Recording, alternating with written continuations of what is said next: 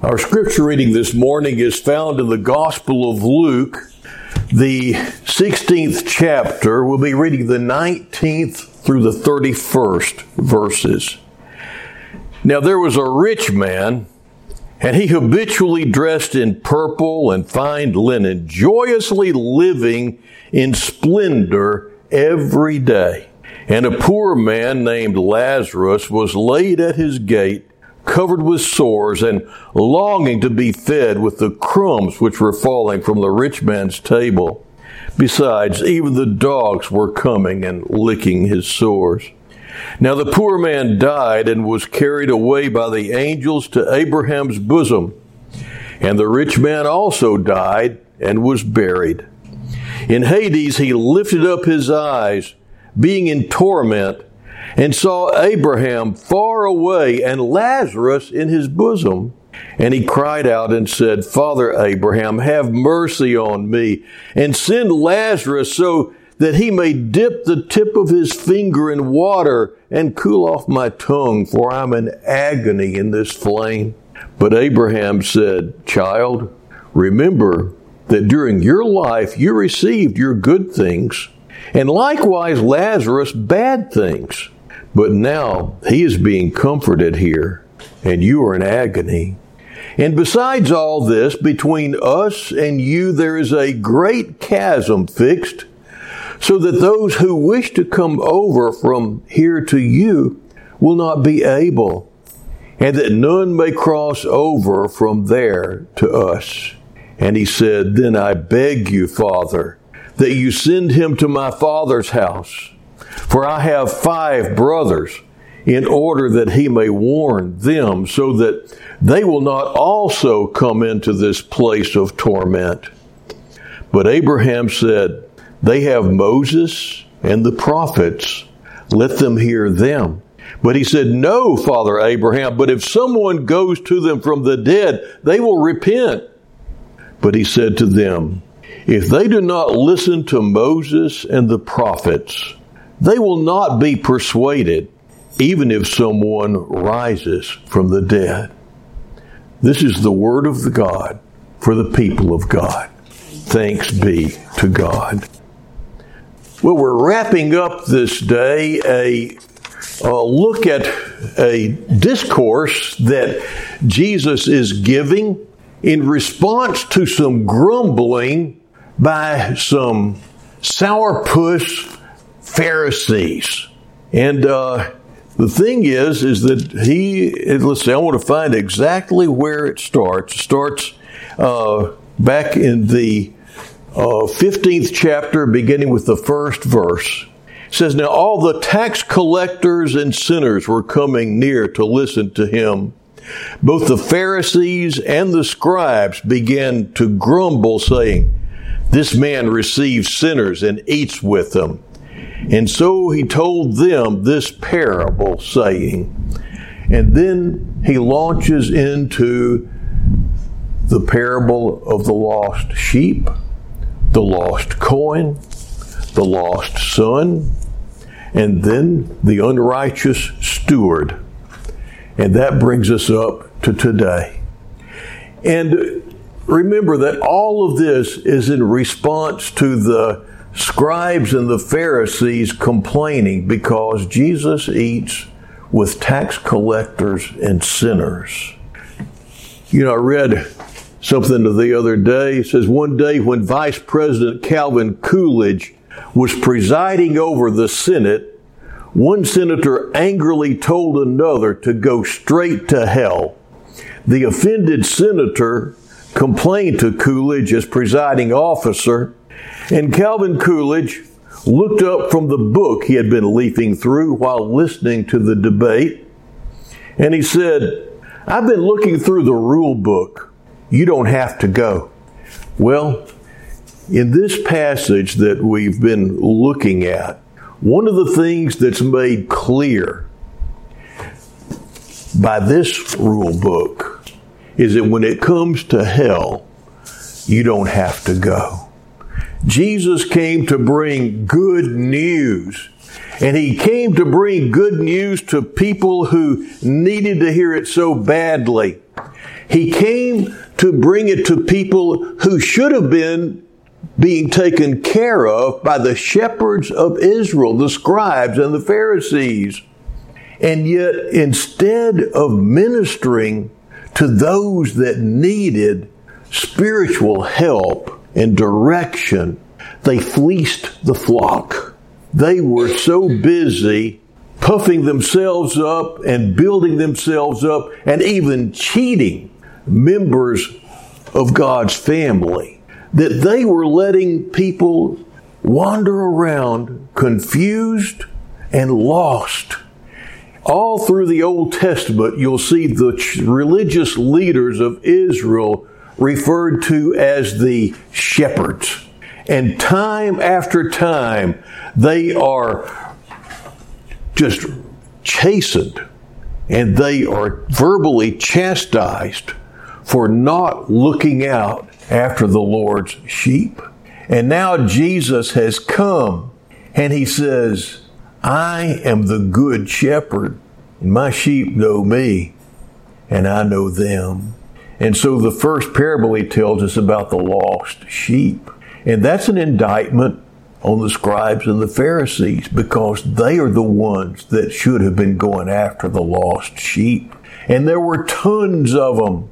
There wasn't just one lost sheep. They were flocking to him, tax collectors and sinners, it says. Now, the thing is, I mentioned this a week or so ago, that there are three kinds of sinners. There are those who know that they're sinners and that they're not right with God and they don't care. And then there are those who don't know and don't care.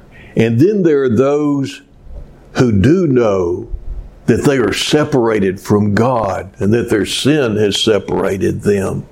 And they do care. They care. But no one was helping them to find the reconciliation with God that they were supposed to be offering through the law. There were all sorts of procedures that were set up for those who were separated from God and needed to be brought back into a right relationship with Him. There was just all sorts of different rules. And if you're supposed to bring a sin offering, if you can't afford this, then bring this. If you can't afford that, then bring this. And you know what? If somebody couldn't afford any of those things, there should have been one of the shepherds that was willing to come up with a tenth of an ephah of flour for one of those that felt the burden of their sin and couldn't do anything about it. And yet, Jesus winds up coming and he winds up butting heads with shepherds and those who are supposed to be the ones that are taking care of the flock wind up just looking down their noses at them and keeping them far away. Jesus told the story of the uh, publican and the Pharisee who were both praying, and the Pharisee prayed, Oh God, I'm just so glad I'm not like this publican over here.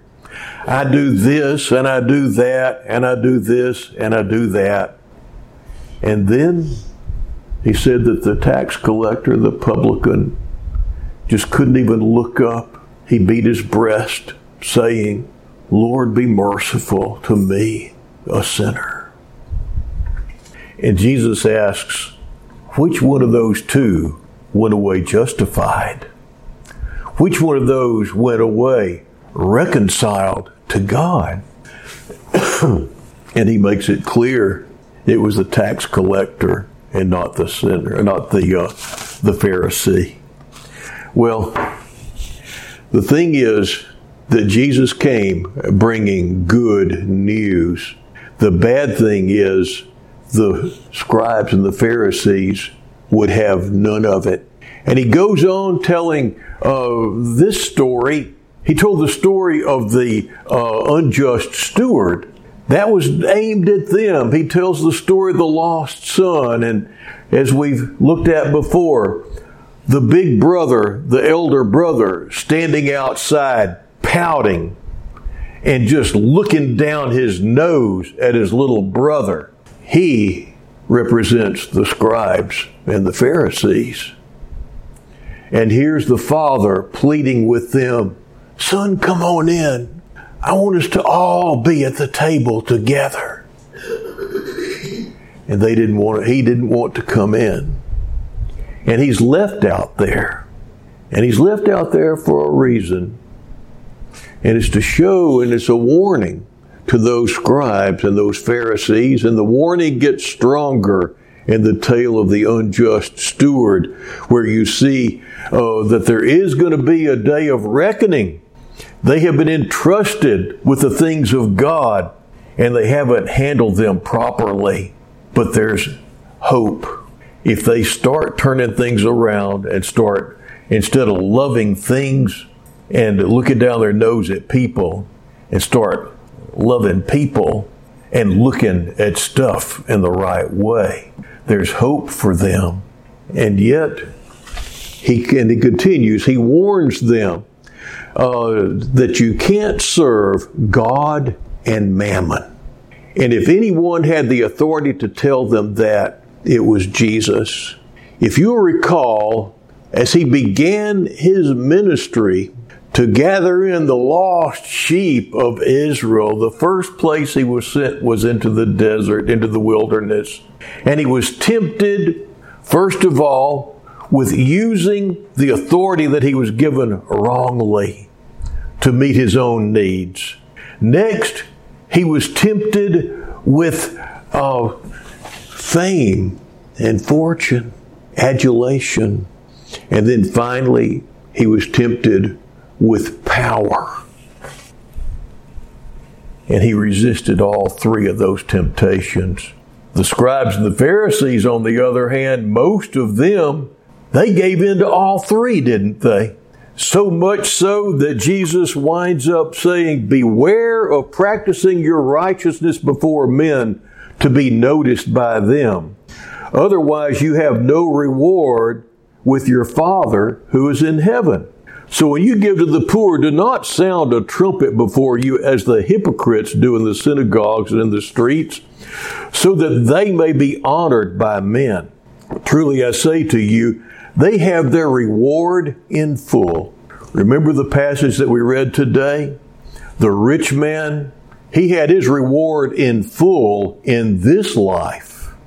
And by hanging on to it and enjoying it in this life and disregarding others, he forfeited any sort of reward in the afterlife. It goes on, but when you give to the poor, do not let your left hand know what your right hand is doing, so that your giving will be in secret. And your Father who sees what is done in secret will reward you. When you pray, you are not to be like the hypocrites, for they love to stand and pray in the synagogues and on the street corners, so that they may be seen by men. Truly I say to you, they have their reward in full. They, they got what they were seeking. They wanted the, it says another place that the scribes and the Pharisees loved the praise of men more than the praise of God. On down, he makes it clear who those hypocrites are he's talking about. But woe to you, scribes and Pharisees, hypocrites, because you shut off the kingdom of heaven from people. For you do not enter in yourselves nor do you allow those who are entering to go in. If you'll recall, there are many, it says, who believed in Jesus but were afraid to profess him publicly, publicly for fear that they would be thrown out of the synagogue. Anyway, we see that this particular parable that we look at is directed right at the scribes and the Pharisees.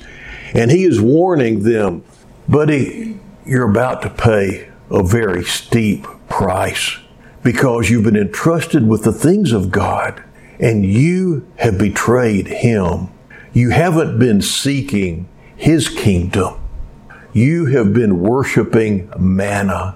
You cannot serve two masters and you have chosen the wrong one.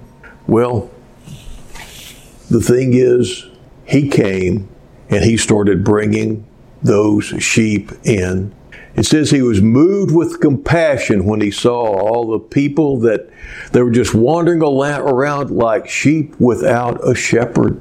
And so he starts calling to the sheep, and here they are flocking to him, literally. Now, he came to be the good shepherd. He says, The good shepherd lays down his life for the sheep. And he showed us that he was the good shepherd. He laid down his life for the sheep, didn't he? And yet, in this warning to the scribes and Pharisees, he says that the brothers, if they won't listen to what's in the Bible, to the law, to Moses and the prophets, they wouldn't listen even if one was raised from the dead. And the thing is, Jesus died and he rose from the dead to show that he is the good shepherd and that if you are one of those sinners who has who knows that you're separated from God and you want to do something about it, he's made a way. And that goes all the way up and down. And it this whole discourse shows that it's not just bad people that can miss the kingdom. It's those people that we look on and adulate and say, boy, I'd sure like to be like him. They are in danger as well if they're not seeking first his kingdom. And so we have this warning, and we just need to ask ourselves where are we in this picture? He makes it clear yes, there is a hell, and yes, we'd make our decision as to where we're going to spend eternity in this life, and after this life is over, it's too late. And he makes it clear that there are rewards for seeking first the kingdom of God but even more than that, he's made it clear that he's paid the price for everything that we might feel that God is holding us against us. No matter what our station, if we're being good and trusting in our goodness, or if we've just been so bad that we can't even trust anything, God has made a way through our Lord and Savior Jesus Christ. I read about a little boy who was consistently late coming home from school. His parents warned him one day that he must come home uh, that on time that afternoon, and nevertheless, he arrived later than ever. His mother met him at the door and said nothing. At dinner that night, the boy looked at his plate, and there was a slice of bread and a glass of water. He looked at his father's full plate and then at his father.